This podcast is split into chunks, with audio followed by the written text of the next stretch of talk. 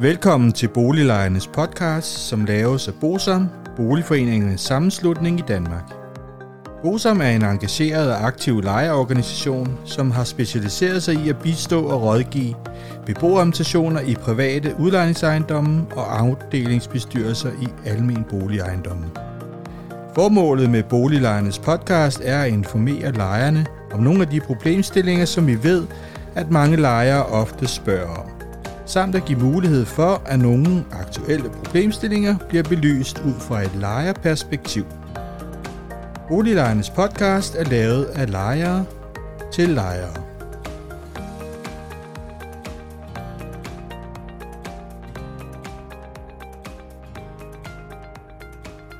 Velkommen til Boliglejernes podcast. Mit navn er René Sur, og jeg arbejder i Bosum. I dag skal vi se på en aftale, som blev lavet lige inden sommerferien mellem regeringen og Københavns Kommune, og den hedder Flere almene boliger i København. Aftalen den skal ses som en opfølgning på den aftale, der blev lavet i 2021, der hed aftalen Fonden for blandede byer, flere billige boliger og en vej ud af hjemløshed. Og det man gerne vil, det er, at man sikrer størst mulig effekt af de initiativer, der er i den her boligaftale, i forbindelse med etablering af almene boliger i København, og så derved fremme den blandede by og den, de blandede boligområder. Og hvis vi skal se på den, så er der jo en masse fine ord om, at man er enige om, at København er Danmarks hovedstad, og derved har København en, et ansvar for at gå forrest og sikre en blandet by, by med plads til alle, også de svageste i samfundet.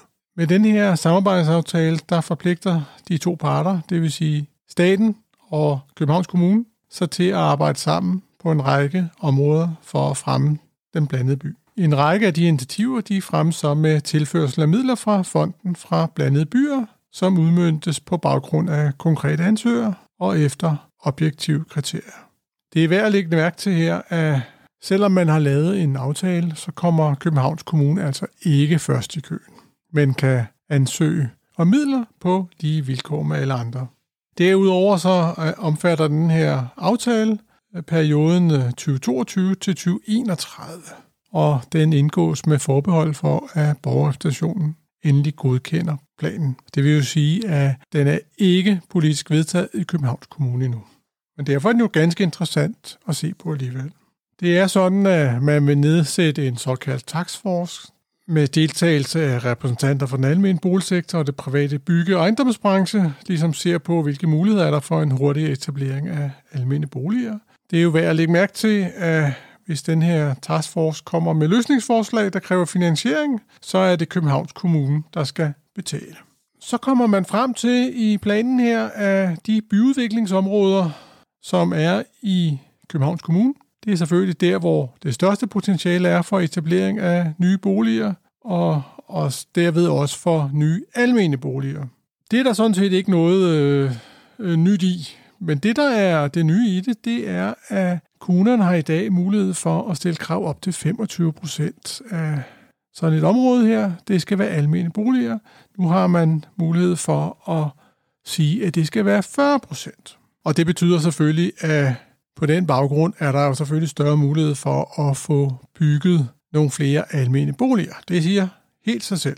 De byudviklingsområder, der er omtalt i planen her, det er de områder, som by og havn er grunder af, det vil sige øh, Københavns Nordhavn, Sydhavn med videre. Og så er det sådan set meget sjovt, at der står her, parterne er derfor enige i, at staten går i dialog med Freja Ejendom og DSB ejendomsudvikling med henblik på at opnå en større andel almindelige boliger i området ejet af Freja Ejendom og DSB Ejendomsudvikling herunder Jernbanebyen på Vesterbro. Det, der er det sjove her, det er jo, at Freja Ejendom er statens ejendomsudviklingsselskab, og det er sådan set sjovt, at man ikke allerede har en aftale med, med Freja Ejendom, da det er jo staten, der bestemmer. Men man har det med By og Havn, som jo ejes i, af Københavns Kommune og staten i samarbejde. Og der, det, kan, det kan i hvert fald undre, at man ikke har, har taget det hele med. Det er så på udviklingsområderne. Derudover så er der også planer om, at man vil lave flere almene boliger i de eksisterende byområder, og det skal ske ved såkaldt fortætning. Det kan fx være, at man bygger en ekstra etage på det nuværende byggeri, og der anslår man, at der kan bygges omkring 2.000 ekstra almene boliger på eksisterende almene matrikler i København. Man pointerer også, at med de nye støttemuligheder, der er i den her fond for blandede byer, så vil det være muligt at udnytte disse muligheder endnu bedre, end det er allerede i dag. Det er også interessant at se, at man siger, at det her øgede mål om fortætning, det skal realiseres gennem et tæt samarbejde mellem Københavns Kommune og den almene boligsektor, herunder beboerdemokratiet.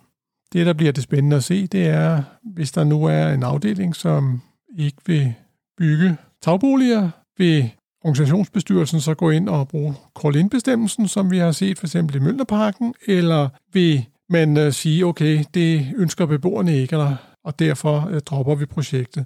Det, det bliver jo det spændende at se, hvad da man vil håndtere beboerdemokratiet. Det er ikke altid super populært at lave fortætning og tagboliger.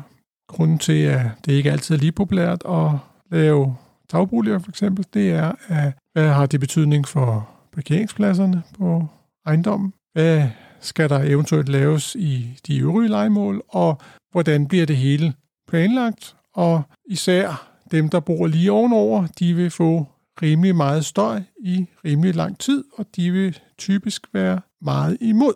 Det, som man, man siger her, det er, at man i hvert fald vil gå ind og bruge de her støttemuligheder, der er, og der står ikke noget om, hvad, hvor meget der vil øh, gives i tilskud. Det har selvfølgelig betydning for, hvor meget modstand der vil komme for det.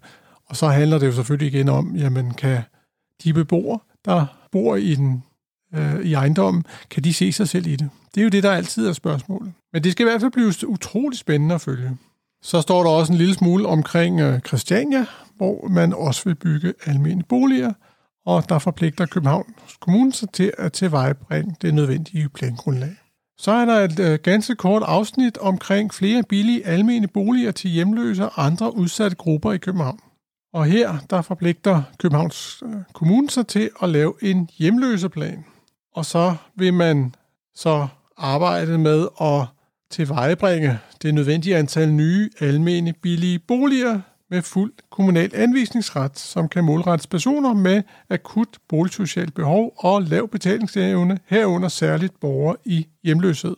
Der står ikke rigtig noget om, hvordan eller hvor eller noget som helst, men det skal også blive spændende at, at følge. Der er jo ingen tvivl om, at når vi kigger rundt omkring i København, så er der flere og flere hjemløse, og der er helt klart behov for nogle boliger til disse.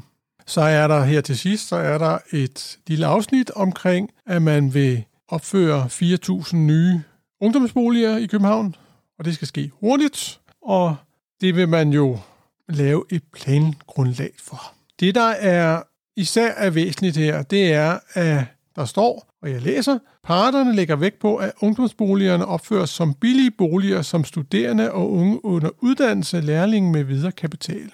Og det er faktisk interessant, fordi rigtig mange af de ungdomsboliger, der bliver lavet, det er rigtig dyre ungdomsboliger, og der er ikke rigtig noget om, at det skal være kun være unge, der bor der. Der skal ikke være studieaktiv for eksempel eller lignende. Og det betyder faktisk, at der er mange enlige, som, som den eneste mulighed har, og det er flyttet ind i de her boliger. Og det er fordi, at boliger i København er blevet så utrolig dyre. Derfor er det jo vigtigt at få øremærket nogle boliger til unge, unge uddannelse, fordi det er jo det, der også er behov for. Altså, der er jo også behov for boliger til folk, der ikke er på uddannelse, men de skal nok ikke have en etværelses, tænker jeg. Så har vi i rapporten her har vi en, en status på, hvor langt man er øh, kommet, og, og hvor meget man, man regner med at få bygget her de næste 10 år.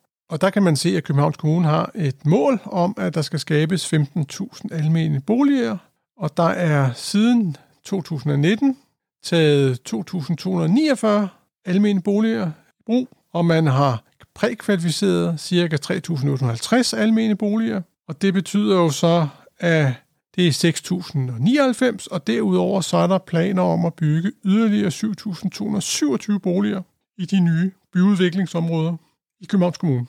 Og det er ved de 25 procent øh, almen boliger. Og det giver jo så omkring 13.326 boliger. Når man så øger det til 40 procent, så vil det jo komme op over de 15.000. Så er der et ganske kort afsnit omkring Nordhavn, hvor at man forventer, at der skal opføres omkring 250.000 etagemeter frem mod 21, og hvis man øger kravet fra 25% til 40% almene boliger, så vil man kunne bygge 1450 almene boliger ude i Nordhavn. Med hensyn til jernbanebyen, der forventer man, at der skal bygges 120.000 øh, etagemeter, og der er ikke sat noget tal på. Men det var jo også det, som vi var inde på før, at der var ikke tal på jernbanebyen, hvor det var freje ejendomme.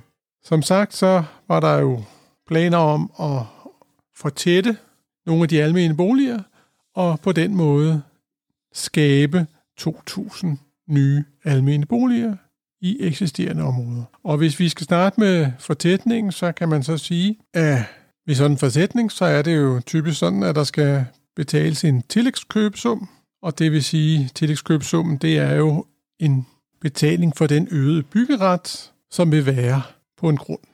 Og det, det er så til markedspris. Og, og der er mulighed for i lovgivningen, at kommunen kan frafalde den her tillægskøbesum. Og der vil jeg jo trække et af de gode gamle forslag frem, at det vil jo være dejligt, at man ikke frasagde sig den her tillægskøbesum, men ligesom puttede pengene ind i en fond, som sørgede for nogle gode, billige boliger, så vi på den måde kunne få nogle af de her kapitalfonde ud, og dermed kunne få nogle billige boliger tilbage på danske hænder.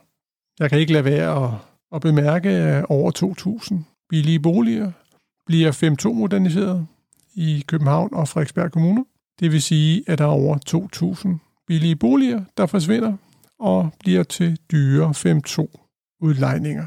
Det er jo sådan, at man gør ikke noget ved de billige boliger, der forsvinder, og så bygger man nogle boliger, som ikke er super billige, men er selvfølgelig billigere end, end nybyggeri. Det er med på i privat udlejning. Men hvorfor gør man ikke noget for at bevare de billige boliger, vi har i dag? Det ville jo være det allerbedste, fordi vi kan ikke bygge så billigt, at det bliver lige så billigt som, som det gamle byggeri. Og det er bare sådan lovgivningen er skruet sammen. Det var det, jeg vil sige omkring den her aftale. Vi vil selvfølgelig følge aftalen og se, hvordan de lever op til det. Men øh, indtil da, så må I have det godt. Hej hej. Hvis du synes om Boliglejernes podcast, vil vi blive rigtig glade, hvis du deler episoden med dine venner, og måske giver os en anmeldelse og nogle stjerner i iTunes, så vi derved kan komme ud til mange flere lyttere.